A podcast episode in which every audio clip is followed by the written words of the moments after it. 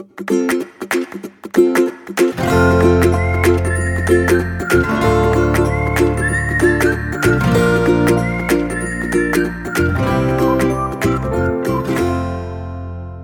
迎收听留学大小事，今天是 Shirley 的会客室。我们这集的来宾邀请到的是学二零一九年出发的学生 Andy，他在去年已经从 US News 服务工程排名第三的 Georgia Tech 毕业了。Andy，你可以先跟大家打个招呼吗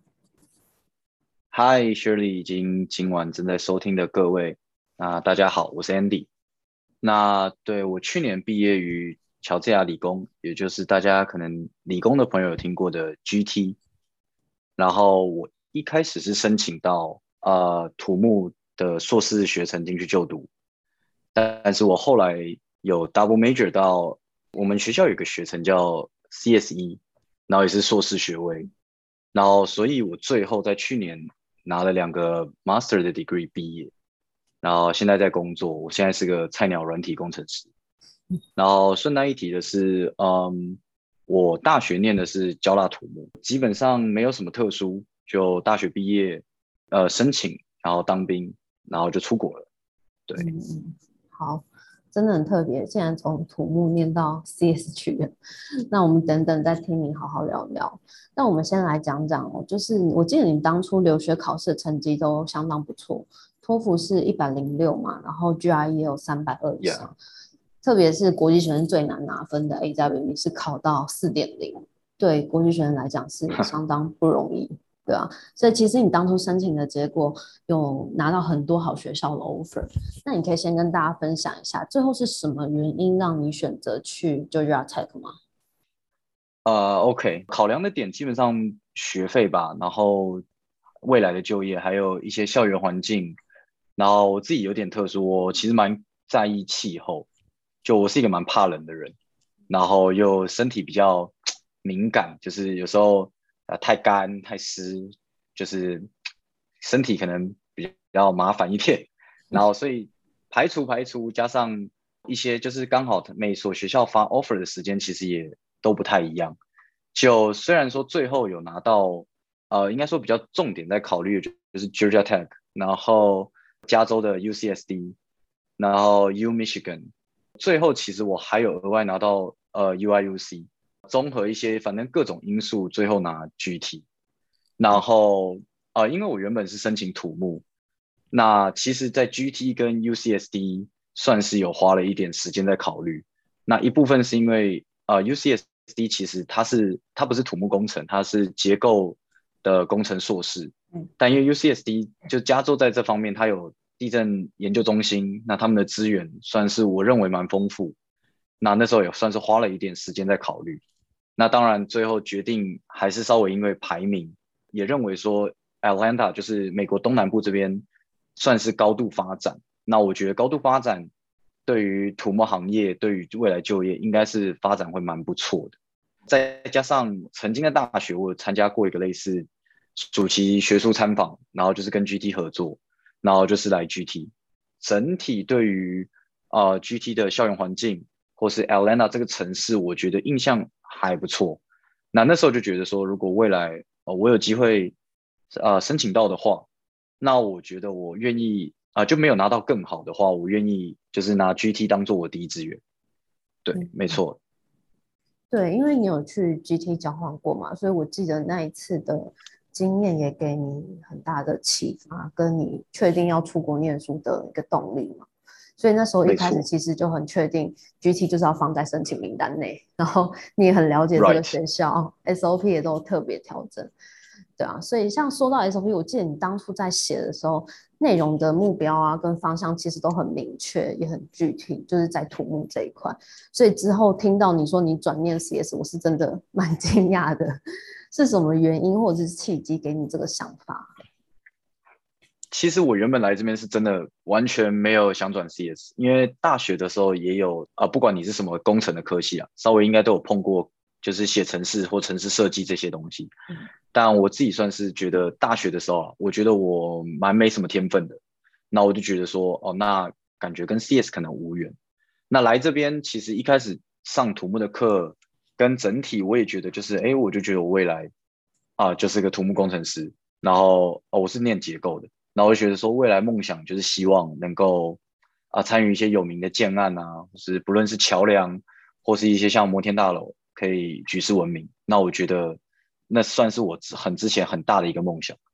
但单纯就是二零二零的时候，后来发生了疫情嘛，那延续到现在都还没有结束，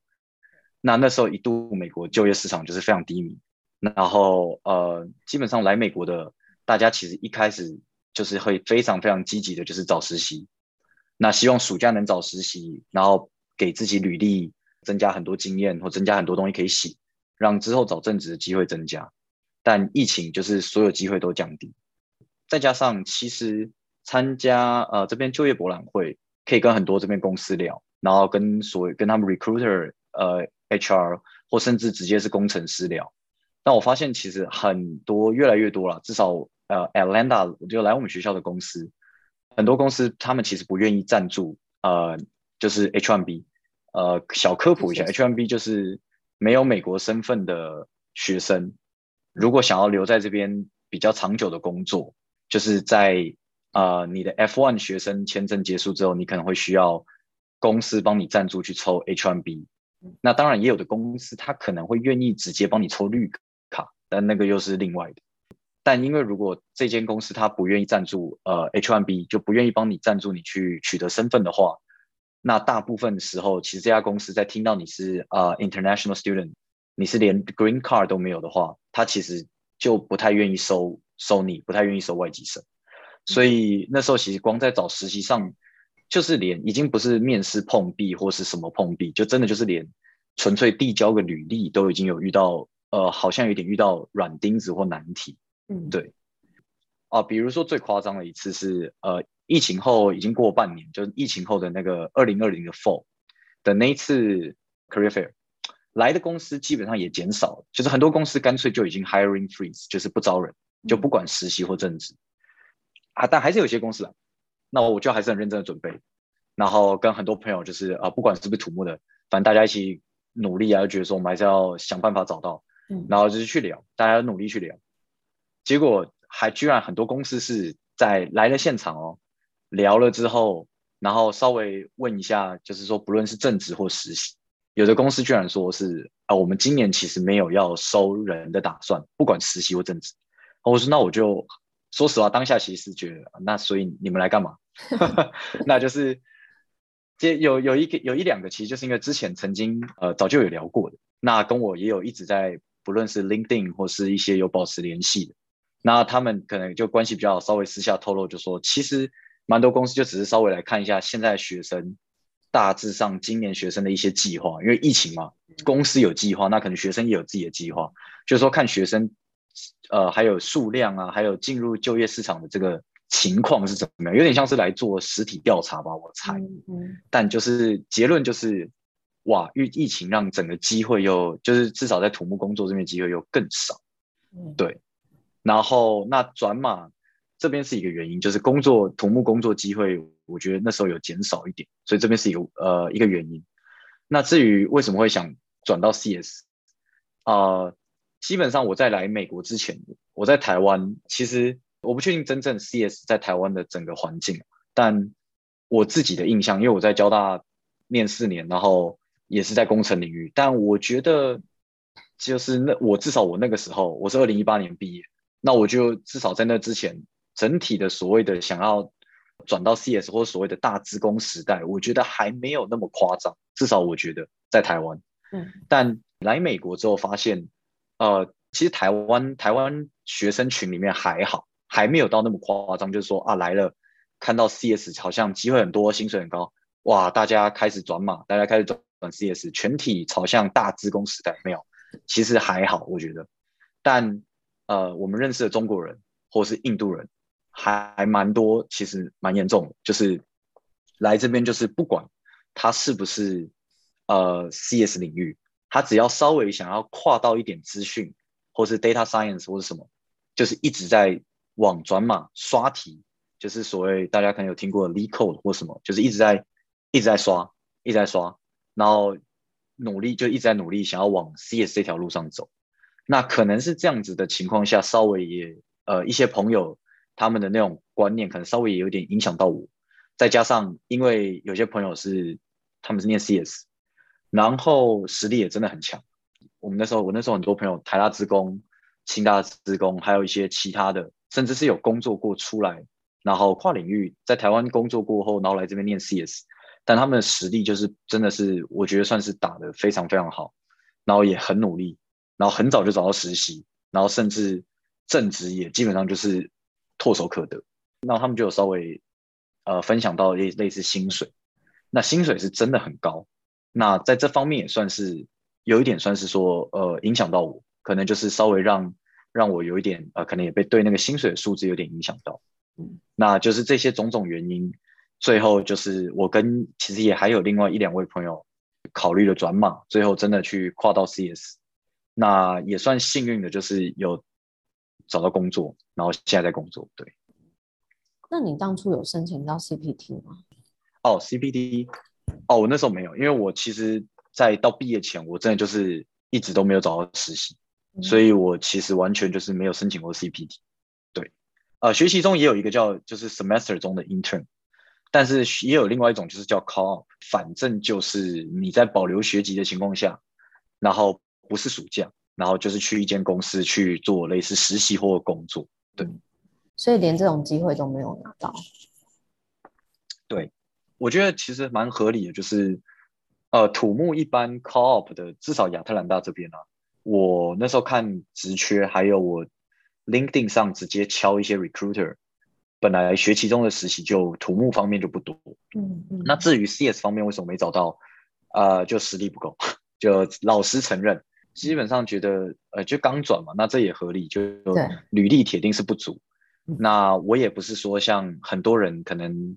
在出国前，或是说他已经可能有去一些，呃，但如果有些人理工的朋友可能有听过，就是 boot camp 或什么，去磨了可能半年一年，把底子打稳。把履历打比较丰富一点，那基本上我可能在一开始 HR 在看履历的阶段，可能就很明显看到看出来，然后就就是基本上就被刷掉了。那虽然也有稍微有收到一些 OA，就是所谓的 online assessment，就是线上大家去写个 code 测一下大家实力，但那时候就是真的太菜，就是有些甚至还写不出来。对，那就是我觉得这也合理，就想说反正那时候心态就是。嗯，维持住，那也是继续努力，对啊，大概是那时候的我，对啊。那你可以讲一下，就是跟学校申请 double major 的条件是什么吗？那容易吗？OK OK，对，这个其实我也是被蛮多朋友有问 double major，我我举我只能举 GT，因为我觉得每一所学校的每一所学校真的很不一样，不管是他们学校的就是一些文化风气，或是整体的政策，其实差蛮多。所以大家听到这边就是就是说，除非你上 GT，不然这些就是真的，就连上 GT 我觉得都当参考。那我申请 Double Major 那时候是，我是直接跟我们系上，就是去询问，然后申请。哦，然后这边要特别强调，我 Double Major 的那个科系或是说 Degree 的名称是叫做全名叫做 Computational Science Engineering，就其实它不是叫做 Computer Science，嗯，很有趣，就是。其实蛮多，我后来发现蛮多学校好像都有这个 degree，这个学程它只有只有硕士有。嗯、然后呃这边也科普一下，反正这是我自己去了解到的，就是它的初衷应该是不错的，有点像是说各个工程领域在很久以前其实没有这个 degree，没有这种叫做 computational science engineering。那为什么会有这个？就是为后来后面越来越多的科系不是开始有所谓的 data science 吗？就是数据分析或是资料科学。那这个 CSE 就我们这个 degree 就是为了有些学生他可能想要往研究学术发展，往资料分析、资料科学发展，但是他原本念的不是 CS，所以就衍生出了这样子一一个算是类别，就是说这里面的课很多是都是 based on 各个 major，就不是 CS 的 major，但他可能都是用就是用一些 coding，用一些城市技术面的东西，原本是 focus 在学术研究，但后来。可能是因为这个东西就很好申请，所以呢，开始被很多人拿来做所谓的转码的一个过渡，就是说至少，哎，我这个东西容易转。你看，像我是从土木跨到了这个科系，就至少我的履历上会看到一个 degree 是跟 CS 直接好像，哎扯上了关系，嗯，就不会好像差很远。对，那至于说好不好申请，呃，只能这样讲。我觉得好不好申请真的不只是看学校哦，就如果各位未来或是有人现在已经在念，然后想听到这样很心动的，那我只能诚心推荐，先跟自己的 department 去询问。有时候不只是学校，就是你要跟自己的系所去问清楚这全部的东西，还有流程。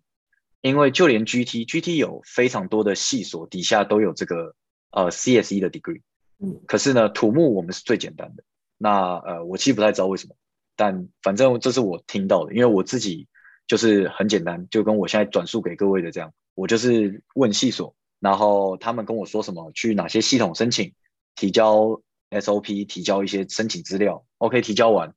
然后我大概差不多就是过了一个学期啊，我就申请成功了。然后有的朋友是在 GT 最有名的叫做 ISYE 这个 department，就是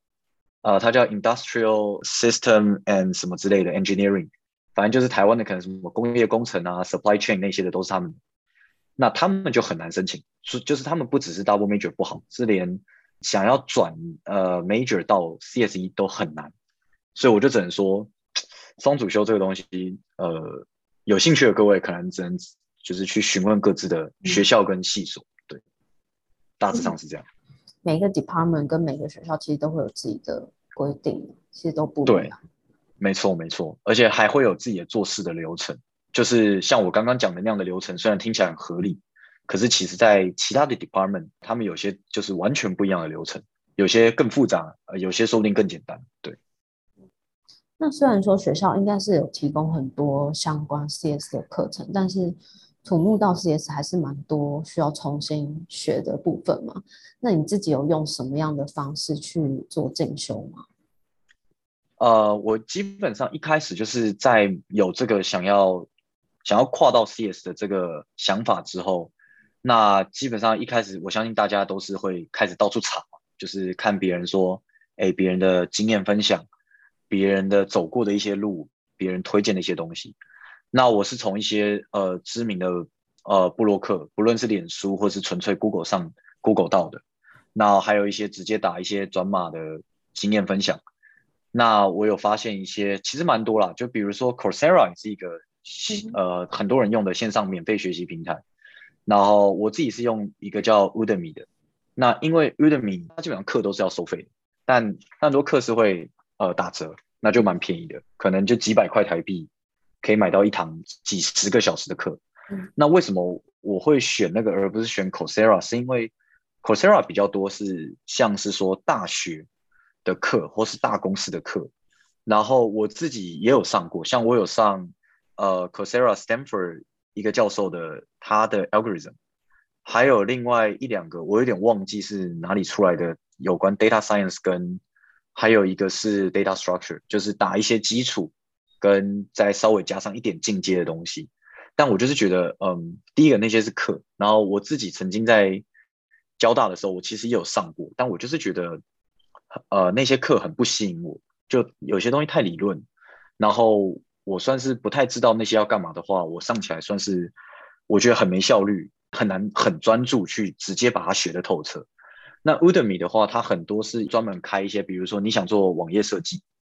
那它会直接设计一个，就是说一整堂课，它会带着你直接做出一个网页设计的一个 project。那当然这个东西其实还是很简单，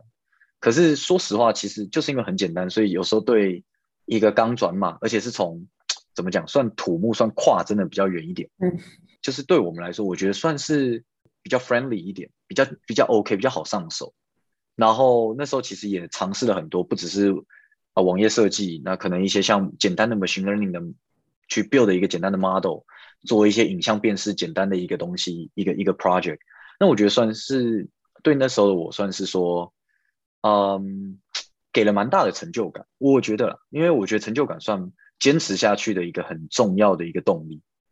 但当然，这些东西，呃，虽然在那时候会感觉，哎，好像哇，做了好多，好像突然之间自己很厉害。因为那个暑假那时候的确感觉自己好像蛮厉害的，好像好像其实也没那么难，好像弄了很多，然后也感觉，哎，data structure、algorithm、演算法这些基本的这些东西，哎，好像也上的。还 OK，我也算蛮努力的那时候的感觉。但结果、嗯、OK，直接衔接到 下学期开始正式转过去的第一学期，毕竟的基本上我就是直接上硕士的课，我是直接四堂。哦，这边还要讲一个，美国的学校对国际学生会有一个就是低修，就是说最低你一定要修多少学分。然后我觉得 GT 算比较硬一点，就是基本上我们需要修十二个学分。一般硕士学硕士课程来讲，十二个学分就是四堂课，所以我蛮多朋友是三堂正课，然后一堂会去选一些呃比较水的课，或是去旁听课，就是去抵掉那个三学分，但是又让自己的那个 loading 不会那么重。嗯，那有的学校是三是只要九学分，那我就觉得呃感觉比较 OK 一点点。好，回到正题，那我就是直接修四堂重的课，然后全部都 CSE。那首先第一个遇到最有趣的就是，虽然我觉得我有上了一些 algorithm，那我听了 Stanford 的，那我也去听了台大的，然后就是想说各种去努努力的补强自己的基础，但当然很简单，铁定是不熟练。嗯，但是我又然后再再加上我又直接是直上进阶的 algorithm，然后充满了一大堆的证明，哇，第一学期的第一个礼拜。就是才刚，其实美国硕士很长，是第一个礼拜有时候就已经有小考跟作业，就是你还在选课阶段，选课还没截止哦，就是甚至就是你如果比较晚选到课，你还要去跟教授或是寄个信给教授或助教解释一下，说你比较晚选到，为什么要解释呢？因为你可能一进去就发现你缺交作业，这是真的。我那时候一进去就缺交了一个小考跟一个作业，我就傻眼了。我靠，总成绩占了五趴十趴，太恐怖了吧？要赶快解释一下，对，嗯，对，没错。但在接下来就是第一个作业，说实话，不论是补考、小考还是作业，就是直接就是哇，一个当头棒喝，一个瞬间就把我从觉得自己还不错的感觉中直接打出来，不直接梦醒，然后就基本上就是要一直拼啊，开始感受到什么叫什么叫做悬梁刺股。因为真的是很累，因为基础真的不够。可能对于已经有本来就 CS 的朋友，或是对于呃本来就很知道自己的目标，就是已经想转码的，在台湾就已经有磨练过，那些可能还好，可能觉得说也也不一定简单，但可能说觉得说哦还好，花点时间研究一下就可以写出来。但我第一个作业，他那时候 deadline 是一个礼拜，我就写了六天，虽然也不是说六天不眠不休啊，也不是只写那个，但是。基本上我花了六天的时间，可能平均每天大概两到三个小时一直在写那个，然后才好不容易赶出来。然后赶出来之后，后来成绩出来真棒，大概啊满分四十分啊，也好了，还可以啊，大概二十三分吧，哎还还可以啊，勉强接近六六十趴。但是这边就要再讲一个，如果我全部都拿六十趴，那我铁定会被当。嗯，因为美国的研究所基本上是八十分才是拿 B。我们所谓的通过，基本上是，呃，铁定基本上希望大家都是拿 A 啊。但是当然，对于我自己，对于我的要求，我就是觉得说，哦、我不要拿低于 B，就是我拿到 B，就是所谓的及格就好了。那 B 基本上就是八十分。所以我那时候看到第一个作业，然后接近五趴，然后我拿六十，我就觉得我靠，出事了，出事了。对，这堂第一个作业，这个是 algorithm，然后就是一大堆的证明。哦，我们那堂课很有趣，就是。他基本上其实没写什么 code，我们最多写的就是 pseudo code，就是所谓的理论的东西，然后大部分都是在推演各种证明、各种演算法，然后都是数学证明，甚至是甚至数学也也写不到什么数学，就是真的就是证明逻辑证明，然后哇，那时候真的是烧脑，对。那其他另外在写 code 的设计作业，说实话更是造成非常大的压力，就是可能。几乎就那时候就是一直在赶 deadline 跟被 deadline 追杀的 生活中度过，就大家也不要就是觉得说啊转码好像，哎看很多朋友真的好像虽然他们虽然也觉得他们很努力，但感觉哎好像转码后来就找到工作，哎好像一切就顺顺的顺顺的，但其实过程我相信大家都是很努力的，就我自己基本上那时候刚转的第一个学期。半年，我每周基本上我大概平均就睡三十到四十个小时，一天大概睡四五个小时而已。其实也说实话，其实也可以睡久一点，但有时候真的就是，呃，赶东西赶到半夜，啊，好不容易赶完了，以为可以放心的去睡，但说实话，就是因为大脑那时候在高度运转之后，你突然好不容易赶出来，你那时候要去睡，有时候其实也没办法直接睡着。嗯，那再来就是因为我自己是一个会把我习惯会，如果我在有很多 deadline 要或是很多东西要做，我会习惯弄出一整个礼拜到两个礼拜的 schedule。嗯，那基本上就是今天就算今天的东西结束了，可是其实明天的东西也是要继续赶。那其实睡到隔天早上，呃。我基本上闹钟响的同时，我差不多也在那之前就醒。原因是因为压力就是会直接把我整个推起来。对，嗯嗯。那我只是说，就是因为毕竟我前面虽然有讲说，大家很多人有做转到职工这件事，那也说职工薪水的确是蛮高。可是这边也当然也是要再讲一下，就是这个过程他也是蛮辛苦的。嗯，对，也不是大家想的一样，就是啊稳稳的、甜甜的。啊！毕业后找到工作，哇，完美。对，大家背后付出的努力是真的是没办法想，就是真的，就是还是很多压力。没错，没错。那你是到什么时候才比较有上手吗？上手，我觉得要看我自己。原本就是在研究完很多人转码的经验，还有另外加上研究了一些就呃软体工程师一些未来的路。或是说，对于我们这种半路出家的，哪些路可能比较容易？那其中我自己是对于所谓的网页设计，就前端、后端，或是所谓的 full stack。那其实不只是网页啊，那就是所谓的 full stack 啊、呃，全端工程师。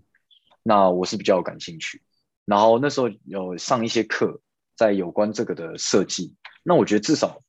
这些东西一开始其实还是从呃学的东西。转化到实际上要一些 group project 要跟组员去讨论出一个完整的完整的 project 的话，呃，其实跟照着线上课程去做一个，其实真的是差非常多。因为很多问题要自己去，呃，不但是自己要去解决，有些问题甚至是要自己去定出来，然后定出来之后去想方法，然后再去解决，然后甚至是要去写一些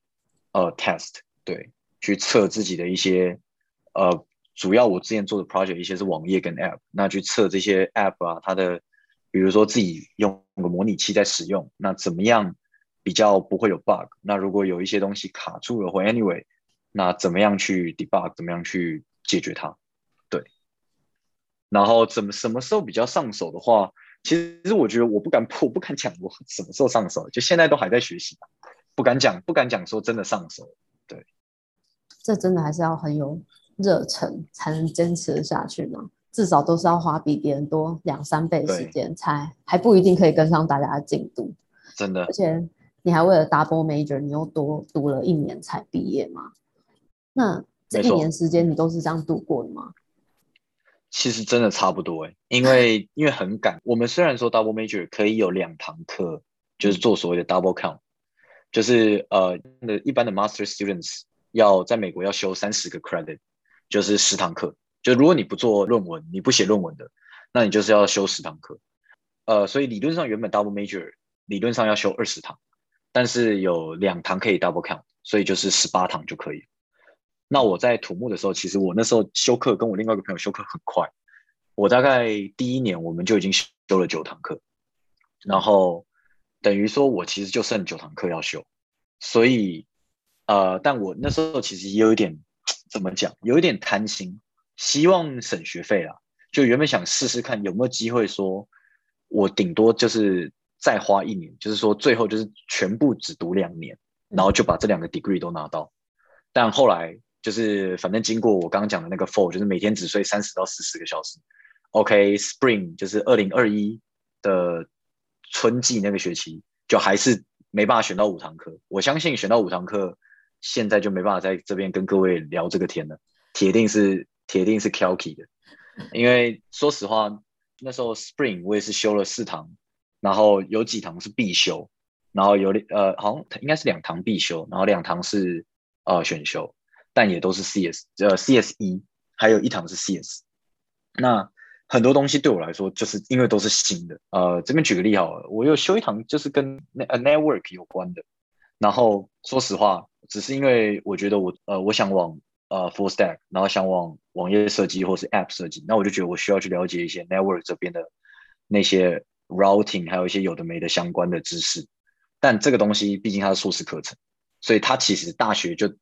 合理的就是一定有一个就是 basic 的课，但我是没有那个基础的，所以变成说在选完那堂课的时候，我就已经又在网络上找了一些相关的线上课程，感觉是在讲比较基础的，嗯，呃，network 相关的，那我就是去把那些在将近是用呃一天，就是反正我有时间，那时候可能哦，哎，winter break 吧，我就先把它看完，然后就是。等于是说，别人可能修一堂课，那我可能要修两堂，甚至二点五堂。但因为毕竟是在极短的时间内，也比较少人可以问，就没办法像是有教授、有助教这样子，让你一直是不厌其烦的问，就顶多偶尔，呃，勉强去麻烦一下朋友帮我解惑一下。对，但就是算是还是要花可能双倍的时间去把那些基础补起来。对，嗯。所以其实还是要自己花很多额外课余的时间，然后找一些资源可以用的。没错，努力跟上大家的进度。对，哦，还有另外一个是说，呃，刚刚还没有讲到，呃，蛮多人可能有听过，就是很多人在想转到 CS 或什么，现在台湾也很多，有一个东西叫 Boot Camp，嗯，就是有点像 coding，有点像写程式的那种补习班。或是说一个训练课程嘛，嗯，对，但不是，我不是推荐大家一定要去那个，但是我是觉得，如果底子不好的人，又已经致力于，就是我觉觉得说你们未来想要做 CS，然后很就是很想要往那个领域，那我觉得稍微也许稍微可以投资一下，呃，因为 Bootcamp 有些不便宜的，我自己觉得，但是因为我有另外一个朋友，我印象中他应该是即将去 Amazon 正职，那他原本也不是也不是 CS。然后他也是跟我一样，后来有点呃一些形式或是一些考量，最后去转码的。那他那时候就是跟我不一样，我算是比较没有那么坚定，我就觉得说，那我先尝试着自己从网络资源，从免费的，从一些线上课程，然后教育影片去把那些基础补起来。他是直接去花钱去了一个 bootcamp。那后来的呃，我跟他的差距就是，他的在那他差不多四个月，四到五个月。他的整个的底子，还有整个东西，就是训练起来，好像就是有整个打底打稳的感觉，更扎实。那对，感觉很扎实，然后真的是感觉有不一样。但当然，我觉得他不只是去那个而已，他自己在额外的一定也做了更多的努力，嗯，那才有办法达到他后来就是说，在这么短的时间内，他蜕变成一个就是底子蛮稳，然后面试或什么也都很 OK 的一个，所以他后来才找到 Amazon。那啊，当然这边只是提供一个故事，就至少是我自己亲身的经验啊，给大家参考。对。那现在是因为这么辛苦啊，那选择双主修的学生还很多吗？其实选择双主修的学生，呃，我自己认识的人来讲，台湾里面就是除了我们那一届有我跟那两个朋友算是选双主修，其实基本上以外的没有。其实基本上以前也有听过，但真的很少。虽然说 GT，我觉得 GT 申请双主修好像算是相对容易，但是毕竟我觉得大家来念 Master 应该已经算是就是目标算蛮明确，对，然后再加上如果真的你要转 CS，其实就转过去就好，因为转过去你也不需要重新修那么多的学分，就就是学学费成本可以省一些，然后时间也不用花那么多。但因为我那时候，说实话，我那时候就是因为。呃，也有一部分考量是我想要用 double major 去度过疫情的这段时间。就我那时候是希望有点算是希望延长我在 GT 的时间，所以我选择 double major。对，所以结论其实我觉得，嗯，双主修的人其实不多，但转码的风气蛮多的。但这边也不完全是推荐大家转码，只是说就是一个客观的事实。对，对，但是像你像前面讲说。其实大陆的学生或印度的学生蛮多，呃，很早就设定目标要往 CS 那边去嘛。没错，其实很多，真的很多。如果呃，我想一下，呃，那中国朋友来讲的话，他们网络上有个叫做，也许大家可能曾经也已经有看过了，算论坛嘛，有一个叫一亩三分地的，嗯，就不论是在上面要问找工作、找什么内推，然后职工相关的，真的是非常多资源，然后再加上。也很多，我会讲实话，洗脑文，类似洗脑的那种，就是会让你看久了，你就会觉得哇，好像不转过去不行，类似那种感觉。对，但就是他们整个的风气，我觉得啊，至少他们来这边，中国朋友来这边的，就是想要走 CS 的风气是比我们再更强一点。我自己觉得，对啊。嗯嗯，这集真的是有非常丰富的资讯，然后也谢谢你跟我们分享了那么多你的心路历程，还有 CS 可以使用到的一些资源平台等等。那希望自己也可以给未来想要走到 CS 的同学们更多的方向思考。还有即将要面对的挑战是哪一些？要做好心理准备。那在下一节节目内容中，Andy 会继续跟我们分享到关于在找工作的时候，土木跟 CS 的差别，以及未来的发展趋势。以上是今天的节目内容，希望对于留学相关议题能有不同的思维。如果你喜欢我们的节目或有相关问题，欢迎订阅并加入学人留学的会员。谢谢你的收听，我们下期见喽。